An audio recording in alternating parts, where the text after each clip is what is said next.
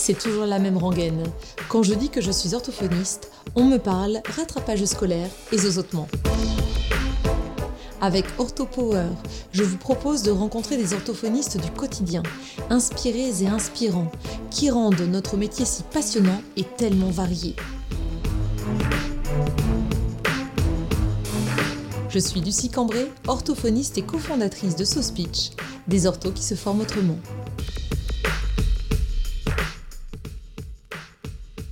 Dans cet épisode, nous parlons, Mélanie et moi, de cognition mathématique. On évoquera entre autres l'évolution de notre nomenclature, la recherche en mathématiques et la nécessité d'utiliser un matériel pertinent.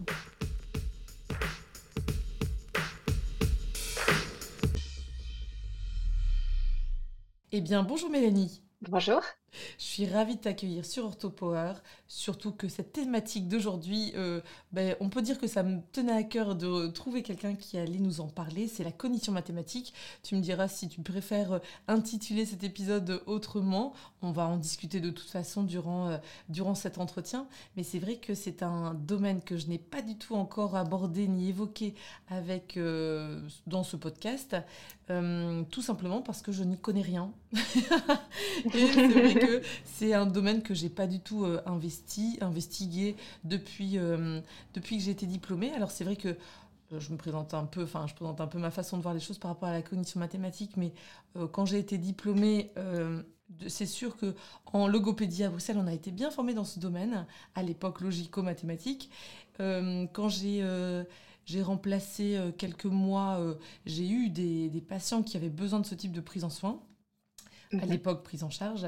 Mais euh, depuis lors, je n'ai participé à aucune formation et j'ai même donné euh, mon matériel à l'époque Teddy Mat et tout ça, euh, qu'on utilisait à mes collègues parce que je n'ai pas du tout investigué ce domaine. Donc je suis ravie euh, pour toutes ces raisons de t'accueillir aujourd'hui Mélanie et je suis très contente que tu aies accepté de parler de ce, domaine parce que c'était pas si facile de trouver quelqu'un qui pouvait nous parler de cognition mathématique. Donc vraiment merci pour ta présence et je vais t'écouter avec grande attention. Euh, tout d'abord, merci euh, pour euh, ton invitation. Je suis ravie aussi de pouvoir parler de la cognition maths. je pense que tu n'es pas la seule à ne pas avoir investi ce domaine. Mm. les maths, je pense que tout le monde sait, c'est soit on aime, soit on déteste. Mm. Il n'y a pas vraiment de juste milieu. J'ai adoré les maths durant, durant ma scolarité. Euh, mais après, je pense que quand on ne fait pas de formation complémentaire euh, en orthophonie, euh, on ne peut pas s'improviser thérapeute prenant en soin les, les, troubles de la cognition mathématique. C'est pas du tout quelque chose que je détestais et je pense que c'est par manque, par méconnaissance parfois que les orthos ne prennent pas en fait, je pense. Et oui, complètement. Et, c'est vrai que de toute façon, très souvent, quand on se lance pour faire orthophoniste, c'est rarement parce mmh. qu'on a en tête de rééduquer euh, les mathématiques. Hein.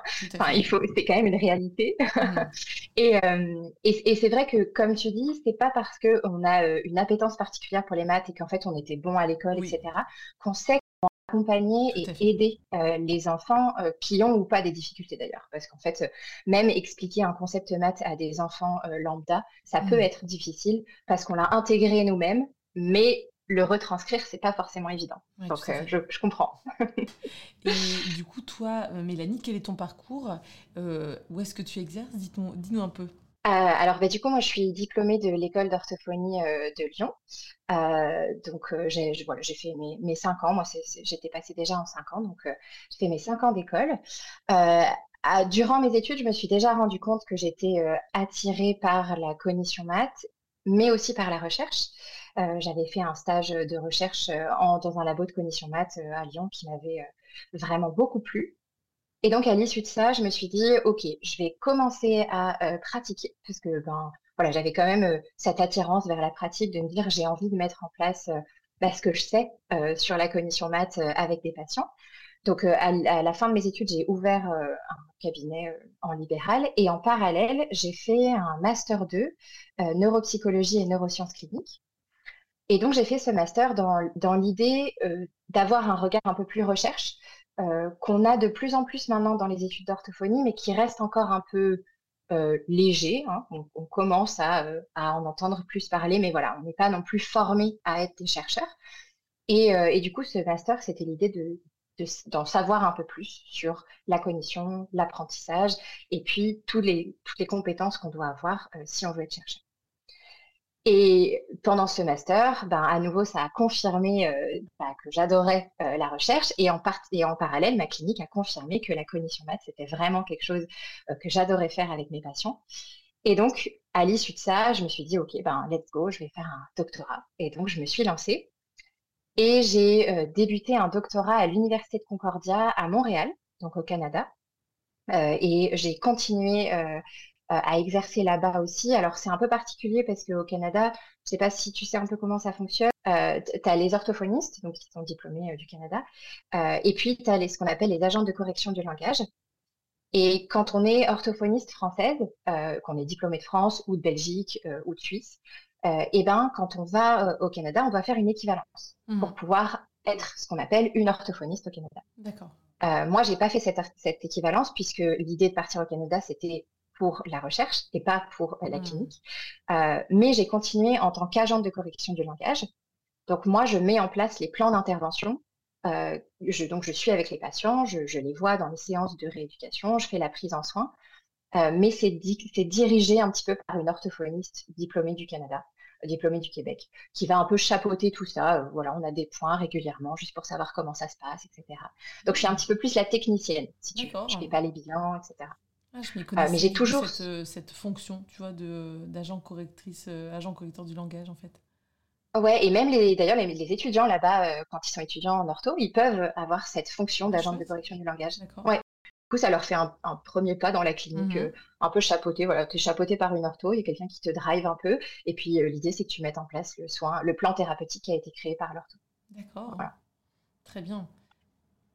Et donc, depuis, euh, depuis mon, le début de mon doctorat en janvier 2021, donc ça fait, euh, ça fait maintenant bientôt deux ans et demi, euh, et ben, j'ai pu participer à plein de projets de recherche différents et toujours orientés autour de la cognition maths, puisque le sujet un peu de mon doctorat, c'est bah voilà, la, recherche en mathématiques, l'utilisation des objets en mathématiques, et puis l'utilisation d'un raisonnement en particulier qu'on a, dont on a besoin quand on fait, quand on fait des maths. Mhm.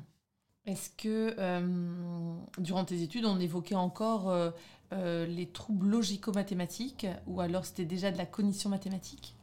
Alors à l'école de Lyon, à l'école d'ortho de Lyon, quand j'y étais, j'avais principalement des cours par Anne Lafay, mhm. qui est maintenant professeure à Chambéry, et par le professeur Jérôme Frado. Et donc tous les deux parlaient déjà de cognition mhm. mathématique. Donc moi, j'ai pas eu. Euh, alors j'ai eu quelques cours, je crois, où on, disait plutôt euh, logico-mathématique. Euh, mais c'est vrai qu'on m'a surtout parlé de cognition mathématique durant mes cours. Et puis dans mon master 2 neuropsycho et neurosciences cliniques, ben là c'était pareil, c'était plutôt cognition mathématique. Mmh en fait, c'est un peu l'idée que il y, a, y, a des courants théoriques qui vont faire que tu vas plus être enclin à parler de cognition mathématique ou de mmh. troubles logico-mathématiques. Et ça, ça dépend du courant théorique que tu prends, en tout cas auquel tu, tu adhères. euh, Aujourd'hui, on, on, parle plus de cognition mathématique puisque voilà, il y, a, y a des choses qui ont évolué en recherche et qui ont montré euh, que logico-mathématique aujourd'hui, c'est peut-être pas le terme mmh. euh, à utiliser, c'est peut-être plus le terme actuel, mmh. et que voilà, c'est pour ça d'ailleurs que dans la nomenclature. Ce que j'allais te dire, tout à fait. La nomenclature a changé. D'ailleurs, on parle plus du tout de troubles logico-mathématiques, ce qui était peut-être plus réducteur. La cognition mathématique, en fait, c'est parce que ça ne touche pas justement que euh, la logique et euh, le raisonnement. C'est plus vaste, très certainement. Oui, c'est ça. C'est aussi l'idée que euh, la cognition mathématique, on va toucher au, aux compétences mathématiques particulières dont mmh. on a besoin euh, pour développer euh, justement l'appétence aux mathématiques, euh, mais aussi tout ce qui va être le raisonnement. C'est un peu plus large, effectivement, et on va englober plus de choses. Et puis, c'est aussi l'idée que, bah voilà, on parle, on parle pas des mêmes courants, on n'est plus dans cette idée qu'il y a des stades à mmh. avoir, des stades à acquérir pour, pour pouvoir développer des compétences. Hein. C'est plus, on a des appétences innées aux maths, on est avec des compétences innées pour les mathématiques, et puis elles vont plus ou moins se développer euh, selon l'environnement, l'apprentissage, selon euh, aussi euh, ben, voilà, comment est-ce qu'on est câblé, si on mmh veut. et puis ben, ça, va, ça va nous permettre de développer justement ces compétences. Très bien. Est-ce qu'il y a des choses que tu as découvertes euh, lors de, ton master Là, tu évoques très justement le fait qu'on ne parle plus de stade à acquérir pour pouvoir passer au, suivant, en fait? Uh-huh. Est-ce qu'il y a d'autres choses qui ont radicalement changé et du coup qui ont changé notre façon de, percevoir en, orthophonie, logopédie, les troubles de la cognition et du raisonnement en fait? Ben, moi, je me souviens que ce qui m'avait beaucoup marqué durant mes études, c'est euh, euh, toutes les études qui ont été faites euh, il y a déjà quelques années maintenant et qui mmh. montraient que même des bébés de quelques mois avaient des appétences au nombre en fait, pouvaient faire la distinction entre des quantités, pouvaient faire des petites additions. Et, mais on parle de bébés de quelques mois, hein, de pas plus de six mois. et j'ai trouvé ça incroyable et vraiment je me suis dit c'est fou parce que dans les troubles de la, du logicomate, ça vient de l'héritage de Piaget. Mmh. Euh, et Piaget, euh, lui, donc, qui, a, qui a travaillé sur le développement de l'enfant, et Piaget lui disait que le nombre n'est pas acquis avant 7 ans. Donc c'est l'idée de se dire qu'avant 7 ans, euh, c'est un peu comme si on était une page blanche et qu'on n'avait rien au niveau du nom. Mais ces études sur le bébé, elles, elles nous disent, ben, c'est peut-être pas si simple que ça en fait. Et il y a quand même déjà des choses qu'on a dès qu'on est. et, et c'est fou. Et moi, je me suis dit, ça, ça, change la vision parce que peut-être que ben, on peut prendre en charge plus tôt et on peut accompagner mmh. plus tôt les enfants où on se dit, ben voilà, si en maternelle on sent que la comptine numérique, par exemple, c'est un peu dur, ou le dénombrement, voilà, si on sent que le comptage, c'est pas trop ça, que l'enfant il a du mal à reconnaître les chiffres, ben, peut-être que en fait, au lieu d'attendre et d'attendre et d'attendre ces sept ans, ben, non, on peut peut-être déjà commencer à faire des choses avec ses enfants. Ah oui, c'est capital. On peut intervenir dès le plus jeune âge.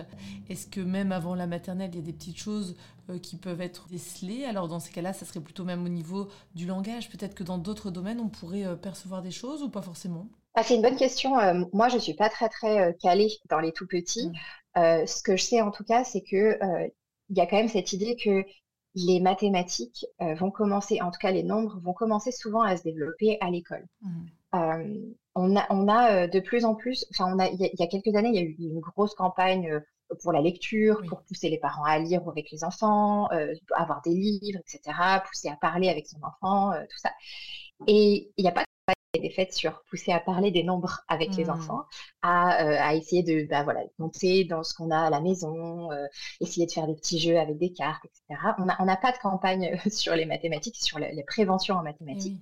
Du coup, c'est difficile avant l'entrée à l'école, je pense, euh, de que les parents aient, aient cette cette conscience un petit peu de se dire ah bah tiens là j'ai l'impression que c'est difficile quand même déjà de compter mmh. ou que la, la comptine numérique c'est difficile et puis de toute façon il y a quand même un accompagnement qui est fait euh, durant la maternelle par les enseignants hein, où on va mmh. justement vraiment poser des, les jalons euh, bah, de ce que c'est la comptine de ce que c'est dénombré de ce que c'est les nombres et donc je pense que c'est vraiment sur cette période de maternelle où déjà on va pas diagnostiquer évidemment hein, parce qu'on ne diagnostique pas avant 8 ans mmh. euh, un trouble des apprentissages mais on va pouvoir se dire cet enfant est peut-être à risque euh, parce que justement la cantine c'est dur, parce que compter c'est dur, parce qu'il y a quelque chose qui, se, qui, qui, chose qui coince au niveau des nombres. Donc, je mmh. trouve qu'on peut arriver déjà dès la maternelle de, de, se rendre compte qu'il y a des choses à risque. Et d'ailleurs, ça me fait penser que euh, récemment, il y a euh, un test, l'examen 5-8, qui est sorti mmh. en mathématiques pour diagnostiquer justement des, pas diagnostiquer, mais pardon, plutôt déceler et détecter, déjà des difficultés dès 5 mmh. ans. Tout à fait. Là, du coup, actuellement, tu te consacres totalement à ton doctorat ou est-ce que tu vois aussi des patients? Comment ça se passe actuellement, des patients en cabinet? Euh, alors, euh, moi, je fais les deux actuellement. Donc, euh, au, au, Canada, j'ai une demi-journée par semaine où je vois des patients. alors, on appelle des clients, ça s'appelle des clients ah là-bas. c'est une autre relation. et puis, c'est pareil, c'est un peu différent aussi au niveau de la pratique parce qu'au Canada, c'est une heure de séance et pas 30 minutes, comme en ah France. Ou en Belgique, d'ailleurs, je sais pas. Mais en tout cas. une demi-heure en... Belgique, hein, si je plutôt pas. Oui. Mm. Ouais. Bah, du coup, voilà, c'est plutôt une heure de séance. Donc, du temps, temps de faire plein de choses. et donc, moi, je fais les deux en parallèle. Je, dirais que j'ai 90% de mon temps qui est sur ma thèse et puis 10% euh, qui est sur euh, la clinique. Mmh. Et tu, tu, reçois des patients, euh, des clients, du coup, exclusivement pour ces, ces troubles-là ou alors c'est quand même tout venant malgré les 10% de, de, ton temps qui sont consacrés au cabinet ou à tes, tes clients? Alors, j'ai un peu de tout. J'ai essentiellement des troubles des apprentissages. j'ai toujours des troubles des apprentissages en mathématiques. sauf que voilà, c'est un peu c'est un peu particulier au Canada aussi parce que c'est aussi récent euh, que les orthophonistes prennent en charge euh, la commission maths. Ah euh, du coup, il y a peu d'orthophonistes qui font des bilans. Mmh Et donc, comme moi, je ne suis pas habilitée à faire les bilans là-bas, je le mmh suis en France, mais je ne le suis pas au ah Québec. du coup, voilà, j'ai pas cette, j'ai pas ce pouvoir de, de, mmh. pouvoir tester les enfants là-bas. Donc, j'ai quelques patients en commission maths, mais j'ai aussi quelques patients en, langage écrit, langage oral. Quelque part, tu as été formée à la bonne école avec euh, Anne Lafay. Je pense que c'est euh, une référence par rapport euh, à la formation dans ce domaine-là. Est-ce qu'il y a des auteurs comme ça qui reviennent et que tu pourrais éventuellement conseiller aux auditeurs qui, comme moi, ne, ne s'y connaissent pas trop en cognition mathématique? Je pense que Anne, euh, pour le coup, est, vraiment une mmh. référence euh, dans le sens où elle a beaucoup écrit sur euh, le diagnostic, sur la dyscalculie, sur, en tout cas, le trouble des apprentissages en mmh. mathématiques maintenant. Et, je pense que ça, c'est un peu. Il y a, l'avantage qu'il y, a une vulgarisation qui est faite. Mmh. comparativement à, tous les articles que je peux lire, qui pour la plupart sont en anglais, et il n'y a pas de vulgarisation qui est faite, parce que ça, s'adresse à, des chercheurs pour la plupart. du coup, moi, moi, je dirais, si on veut un premier abord euh, de ce que c'est la dyscalculie, je conseillerais vraiment d'aller lire les travaux d'Anne Lafay mmh. en français. Euh, parce que voilà, c'est abordable, on, ça vulgarise un peu, ça permet de comprendre. Euh, après, moi, je, dans mon doctorat, c'est vrai que je, m'intéresse à la cognition mathématique en général et pas forcément aux troubles. les troubles, c'est un peu, en fait, c'est un peu l'idée de se dire que moi, je veux pouvoir trouver et aider euh, les, praticiens, mais aussi les enseignants, à avoir les meilleures techniques pour apprendre les maths aux enfants. Mmh. Euh, du coup, moi, c'est un, petit peu plus vaste, et donc la littérature que je connais, elle est un peu moins euh, dyscalculie focus, et un peu plus maths en général. Et, et par exemple, moi, il y a quelque chose qui, m'intéresse énormément et que je trouve mmh. primordial, c'est que de base, les enseignants, les orthos, tout le monde, on a cette, cette, cette je sais pas, cette idée un petit peu innée qu'il faut utiliser du matériel en séance pour rendre concret euh, les mathématiques aux enfants. Et ben en fait, c'est pas si simple que ça. Et moi, c'est ce que la recherche m'a appris, c'est que l'utilisation du, matériel en séance, eh ben, c'est pas forcément efficace. Et si on veut que ce soit efficace, c'est dans certaines conditions, c'est euh, euh, en prenant en compte certains paramètres du matériel, mais aussi de l'enfant. et que donc, cette idée un petit peu innée de se dire, OK, je prends du matériel pour représenter mon, mon concept, ben, c'est pas aussi évident que ça. Et, ça, je trouve que ça, m'a beaucoup apporté dans ma pratique, euh, et je pense que ça peut beaucoup apporter euh, aux orthophonistes, de se dire, OK, j'ai l'habitude d'utiliser du matériel, mais peut-être qu'il faut que j'aborde les choses d'une certaine façon pour que je le rende efficient, pour que je rende cette utilisation efficiente. C'est hyper intéressant parce que ça veut dire que euh, finalement, bah, c'est une autre façon d'envisager notre séance en fait avec le patient de se dire qu'on n'a pas forcément besoin d'avoir un matériel pour réussir, en effet, comme tu le disais très justement, euh, à aborder ce type de, troubles, ou en tout cas cette façon d'aborder les mathématiques. Est-ce que tu aurais euh, un, exemple euh, concret, peut-être, comment faire pour aborder telle notion sans avoir de matériel? Alors, je dirais que c'est pas forcément sans avoir de matériel, mais c'est plutôt de réfléchir hmm. au type de matériel qu'on va utiliser. Tout à fait, c'est ça. C'est plutôt essayer d'avoir le matériel le plus le plus pertinent finalement, parce qu'il y a tellement de, critères ou euh, de, de, composantes qui entrent en ligne de compte que euh, finalement on peut passer à côté de notre objectif ou alors proposer quelque chose de trop complexe, c'est ça aux patients Ouais, c'est ça. Et puis, et puis c'est aussi que euh, on, a, on a cette idée un petit peu magique de se dire, ok, j'utilise un matériel, mmh et puis le patient, l'enfant, par lui-même, il va arriver à comprendre le concept. Mmh. et qu'on va l'accompagner effectivement dans l'utilisation du matériel, mais qu'en fait, très souvent, le lien entre le matériel et le concept abstrait, ben, on se dit que l'enfant va le faire par lui-même. Et, et, du coup, ça, on a du mal à le faire. Et, et, et, ça, c'est quelque chose qui va être très important pour euh, nous, praticiens, euh, mais aussi les enseignants, euh, c'est de se dire, bah, en fait, j'ai un matériel, je, je, je veux que l'enfant apprenne grâce à ce matériel le concept maths, mais en fait, j'ai besoin de tout lui expliciter pour hmm. qu'il prenne vraiment euh, le, pour qu'il prenne vraiment tout ce dont il a besoin dans le matériel pour comprendre le concept. Et ça, c'est euh, quelque chose d'hyper important. Et, par exemple, bah voilà, si, tu, si on parle des fractions, par exemple, très souvent, on va utiliser des parts de pizza. Mmh c'est un peu le truc inné, on va utiliser des parts de tarte, tout à fait, tarte ou pizza, oui, voilà, tarte ou pizza. Et eh bien déjà, il y a cette idée que pour rendre un petit peu appétant le, le matériel, euh, l'ortho, l'enseignant, euh, va pouvoir utiliser, euh, je sais pas, des, des, vraies parts de pizza où il y a des choses dessus. Hmm. Parce que comme ça, on se dit, ah, c'est chouette, ça va représenter concrètement la pizza ou la tarte. Le, le, patient, il va pouvoir vraiment comprendre de quoi je parle, etc. Sauf qu'en fait, la, la, recherche a montré que quand il y a des, des distracteurs ah sur le matériel, eh ben, ça peut impacter euh, le focus de l'enfant et que l'enfant, au lieu de se concentrer sur ah bah oui, je coupe ma part et puis ça, ça me fait une part, donc ça me fait un tiers de la pizza, etc. Et eh ben lui, il va juste se focus sur mais il y a des chorizo et puis moi, j'aime pas les chorizo sur la pizza. Tout à fait. Ou là, il y a deux olives et sur l'autre part, il y en a qu'une et peut-être que ça, ça change. Exactement. Et hmm. donc, en fait, c'est l'idée de se dire, OK, j'utilise un certain type de matériel, hmm. euh, mais il faut que je pense aussi à peut-être que l'enfant va pouvoir regarder, par quoi va peut-être être happé l'enfant, et comment est-ce que moi je switch son focus pour qu'il regarde vraiment ce que moi j'ai envie qu'il regarde et qu'il hmm. soit pas ailleurs euh, sur autre chose. Et, eh et puis c'est pareil, euh, l'idée d'utiliser ces parts de pizza, et ben en fait une fraction, euh, c'est pas qu'une fraction de part de pizza, on peut utiliser des carrés, on peut utiliser des rectangles, on peut utiliser hmm. plein d'autres, plein d'autres formes géométriques qui vont rendre le concept un peu plus précis puisque sinon, un enfant, il va que se représenter une fraction comme une part de pizza. Hmm. Sauf qu'il y a des fractions supérieures à 1, et quand on représente une fraction supérieure à 1 avec une part de pizza, bah, c'est hyper difficile. Mais oui, Parce qu'en fait, on se dit, on n'a qu'une pizza, comment je fais Parce qu'en fait, j'ai plus qu'une pizza. c'est hyper dur. Mm. Et oui, ça nécessite d'anticiper, euh, de, de, bien choisir son matériel, de voir euh, quels sont les distracteurs éventuels, en fait. Mm-hmm. Ah, tu fais bien de préciser ça. Ouais.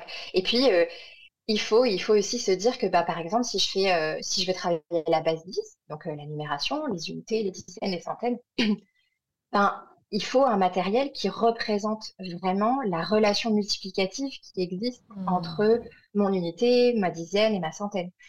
une dizaine, c'est dix fois plus grand qu'une unité. Mmh. Donc, le matériel que j'utilise, peut-être que si je veux qu'il soit efficace, eh ben, il faut qu'il représente ce dix fois plus grand.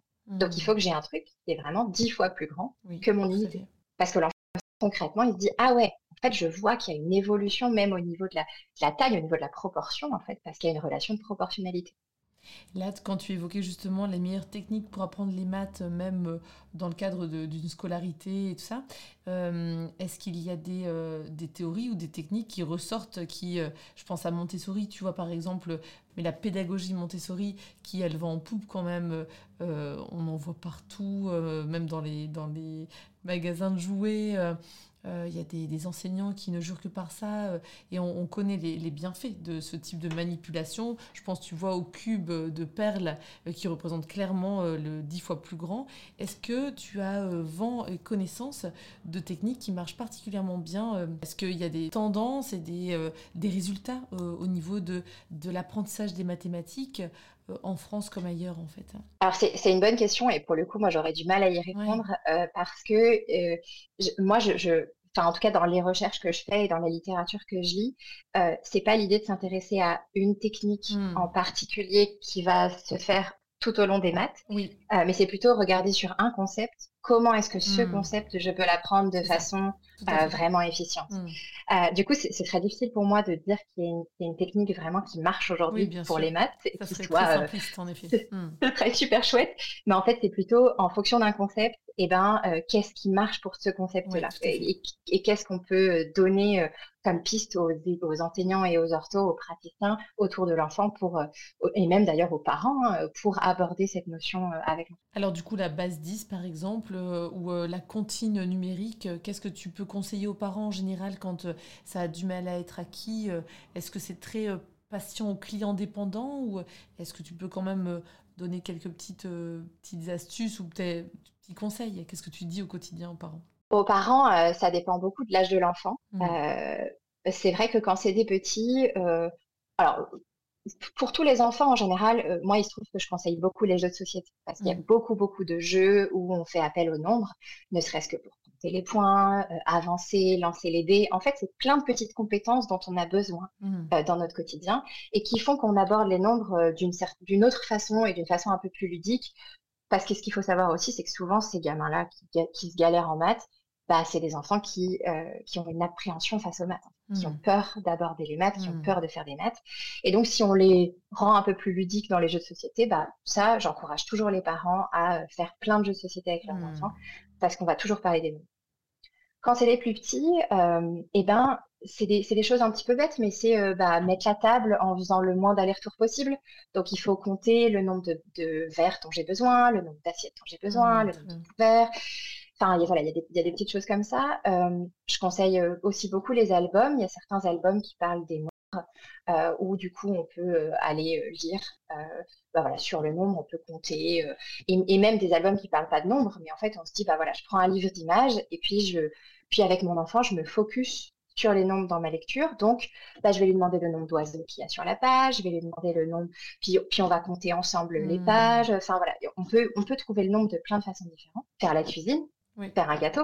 En fait, c'est ça fait appel au nombre et ça c'est hyper chouette parce que ça te fait une activité avec ton enfant mmh. et en plus, et eh ben voilà, tu étais là à calculer, à peser, euh, à se compter le nombre de pots de yaourt que tu vas mettre dans le dans la recette. Mmh. Euh, donc c'est souvent des petites choses du quotidien euh, qu'on va proposer aux parents parce que c'est des choses qui peuvent se mettre assez facilement en place.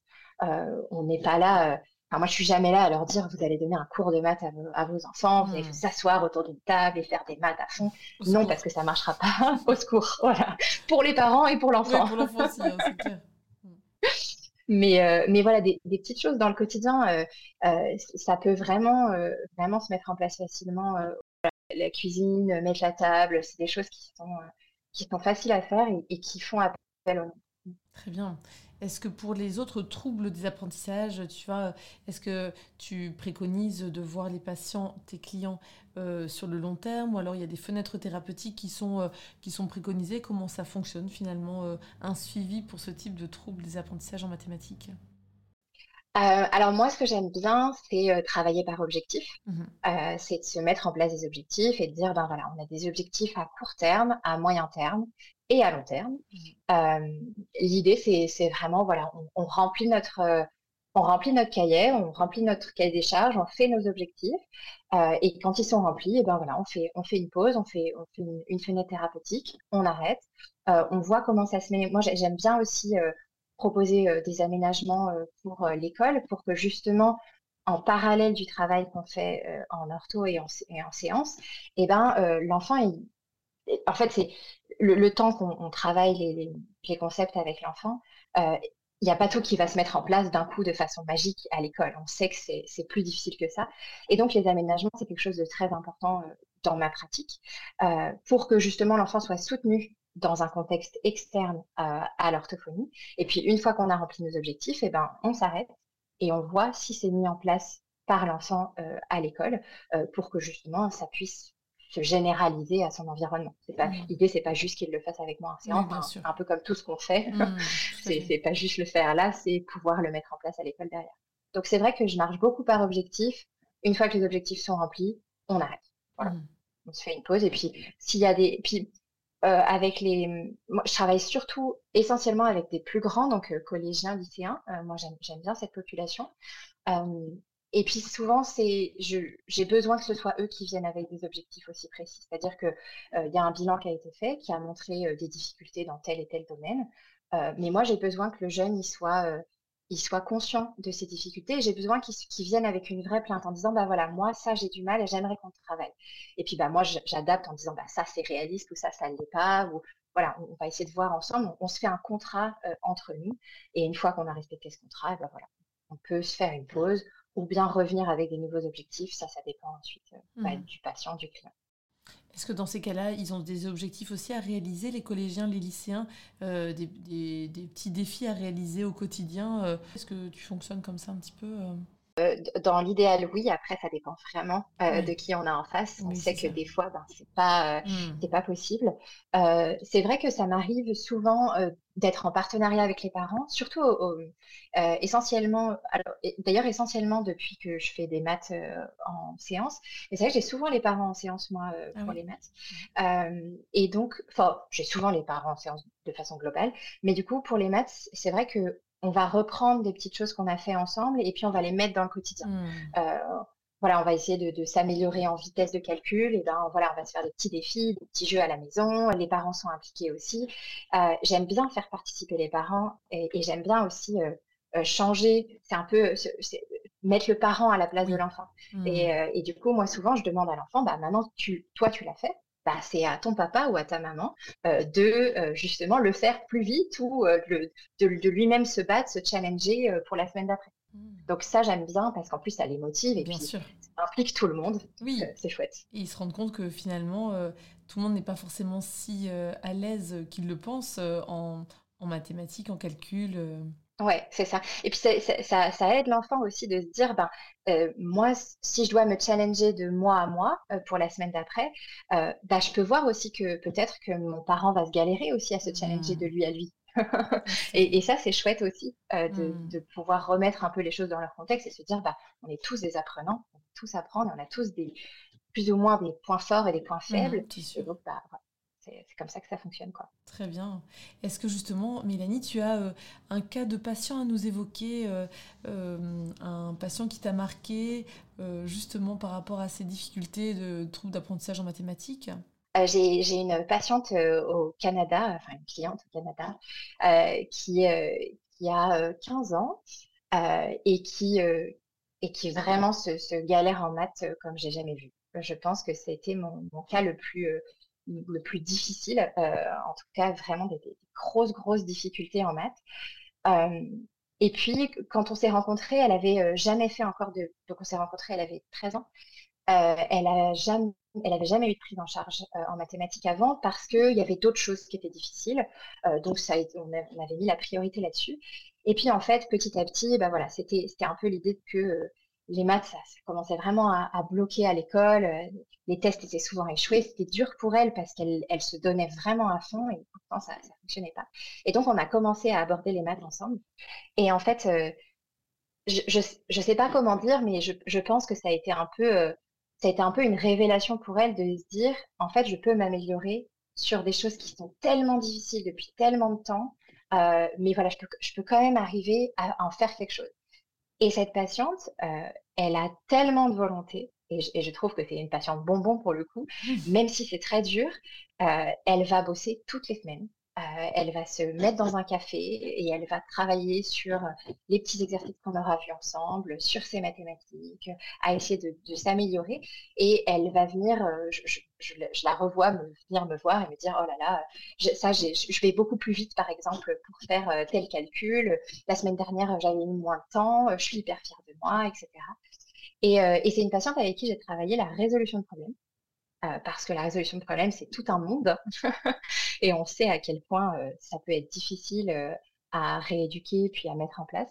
Et, et c'est très chouette parce que en fait, elle m'a dit, et ça, ça m'a beaucoup marqué, et c'est pour ça que je l'évoque, qu'elle m'a dit, mais en fait, si je sais faire de la résolution de problèmes, peut-être que ça veut dire que je peux résoudre tout un tas de problèmes de ma vie de tous les jours.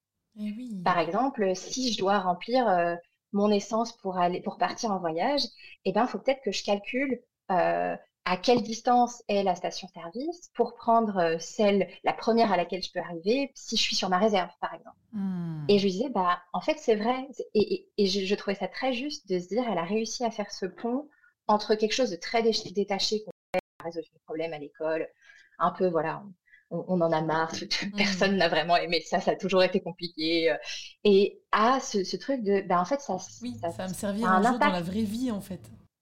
Exactement. Et, ça va, je vais devoir me poser des questions. Moi, je vais devoir me créer mes propres mmh. problèmes, mais je vais pouvoir y répondre si j'arrive à répondre déjà à des petits problèmes comme ça de, de l'école.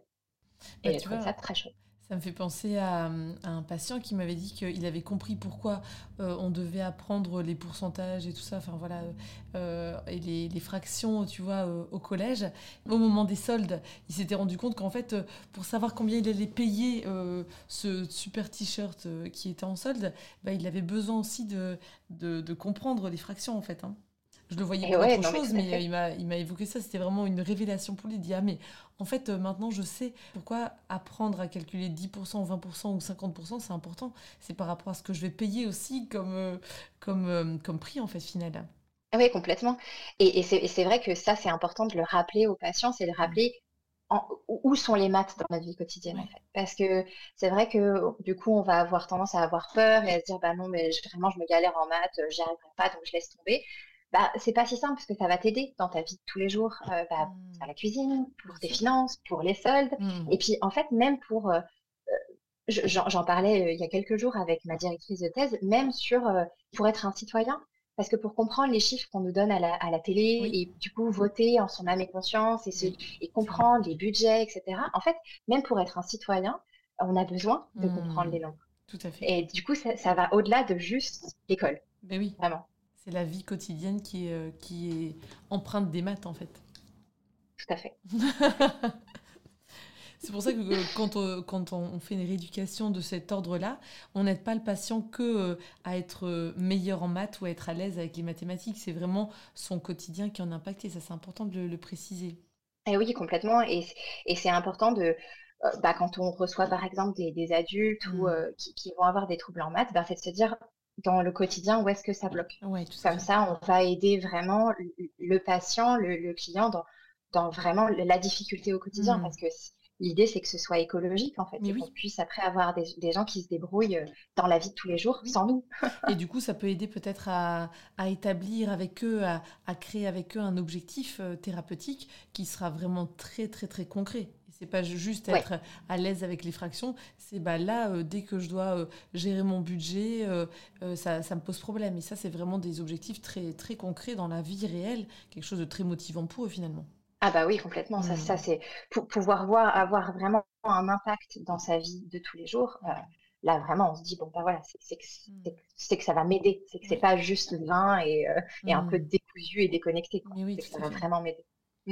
Ah, c'est hyper intéressant. Est-ce que tu avais quelque chose euh, d'autre à rajouter, Mélanie, par rapport à tout ce que tu nous as déjà dit? Euh, non, bah, à part que les maths, c'est hyper important c'est très chouette.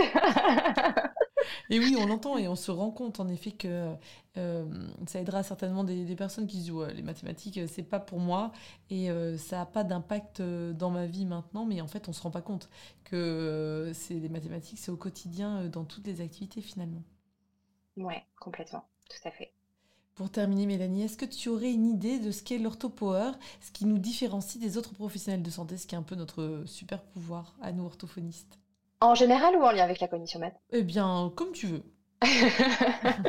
bah, justement, en lien avec la cognition hmm. math, moi je trouve que notre super pouvoir, c'est de pouvoir aider euh, les individus à, être des, personnes autonomes dans leur hmm. quotidien euh, et que c'est pas juste, euh, voilà, c'est pas comme on disait, juste apprendre les maths à l'école, mais voilà, c'est pouvoir aller plus loin. Et je dirais que notre super pouvoir en général, c'est vraiment, moi je trouve, c'est de s'adapter à l'autre et de se dire on va vraiment répondre à un besoin précis euh, du quotidien, une difficulté du quotidien et qu'on va pouvoir mettre des choses en place, que c'est pas mmh. euh, voilà, qu'on va pouvoir euh, aborder un problème avec le patient ou avec le client et vraiment trouver une solution ensemble, parce que mmh. c'est un partenariat aussi hein, qu'on a entre la personne et, et nous, qu'on n'a pas tout le savoir, que l'individu a aussi son savoir à lui, et que du coup, ensemble, on va pouvoir vraiment travailler conjointement pour trouver une solution et faire en sorte que cet individu puisse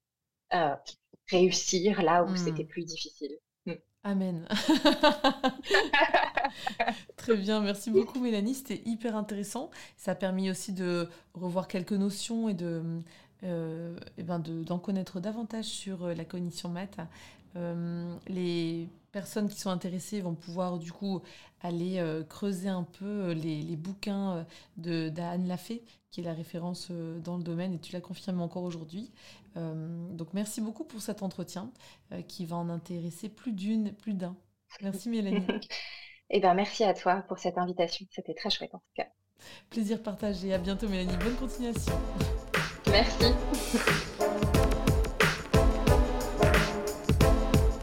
Voilà, j'espère que ce nouvel épisode d'OrthoPower vous a plu. Si c'est le cas, je vous invite à vous abonner sur votre plateforme de podcast favorite, d'y laisser un commentaire et une note 5 étoiles pour que notre métier soit connu et reconnu.